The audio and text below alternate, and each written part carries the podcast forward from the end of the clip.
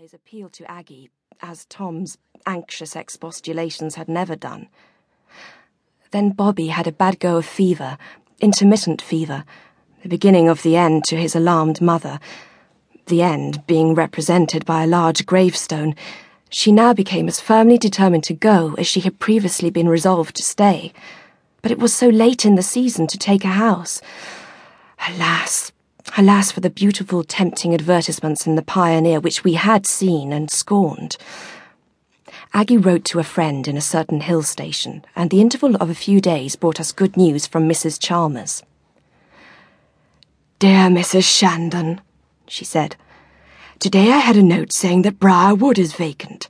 The people who took it are not coming up. They have gone to Nainital. You are in luck. I have just been out to see the house and have secured it for you. It is a mile and a half from the club, but I know that you and your sister are capital walkers. I envy you. Such a charming place. Two sitting rooms, four bedrooms, four bathrooms, a hall, servants' godown, stabling, and a splendid view from a very pretty garden, and only eight hundred rupees for the season. Telegraph when you start, and I shall have a milkman in waiting and fires in all the rooms. Yours sincerely, Edith Chalmers. We now looked upon Mrs. Chalmers as our best and dearest friend, and began to get under way at once. Aggie and I, the children, one ayah, two terriers, the cat and mongoose, our bedding and pillows, the tiffin basket and ice basket, were all stowed into one compartment, and I must confess that the journey was truly miserable. Late at night, we passed through Cantia and arrived at Briarwood far too weary to be critical. Fires were blazing, supper was prepared, and we dispatched it in haste, and most thankfully went to bed and slept soundly, as anyone would do who had spent thirty six hours in a crowded compartment, and ten in a cramped wooden case. The next morning, rested and invigorated, we set out on a tour of inspection. To our delight and surprise, Mrs. Chalmers had by no means overdrawn the advantages of our new abode, the bungalow was solidly built of stone, two storied and ample in size. It stood on a kind of shelf cut out of the hillside and was surrounded by a pretty flower garden full of roses, fuchsias, and carnations.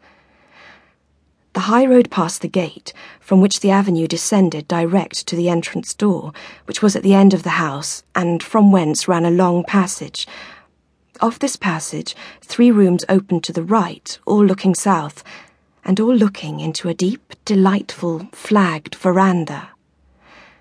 The stairs were very steep. At the head of them, the passage and rooms were repeated. There were small nooks and dressing rooms and convenient outhouses and plenty of good water. But the glory of Briarwood was undoubtedly its veranda.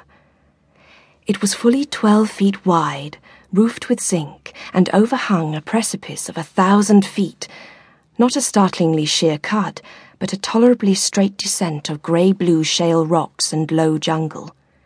From it there was a glorious view across a valley far away to the snowy range.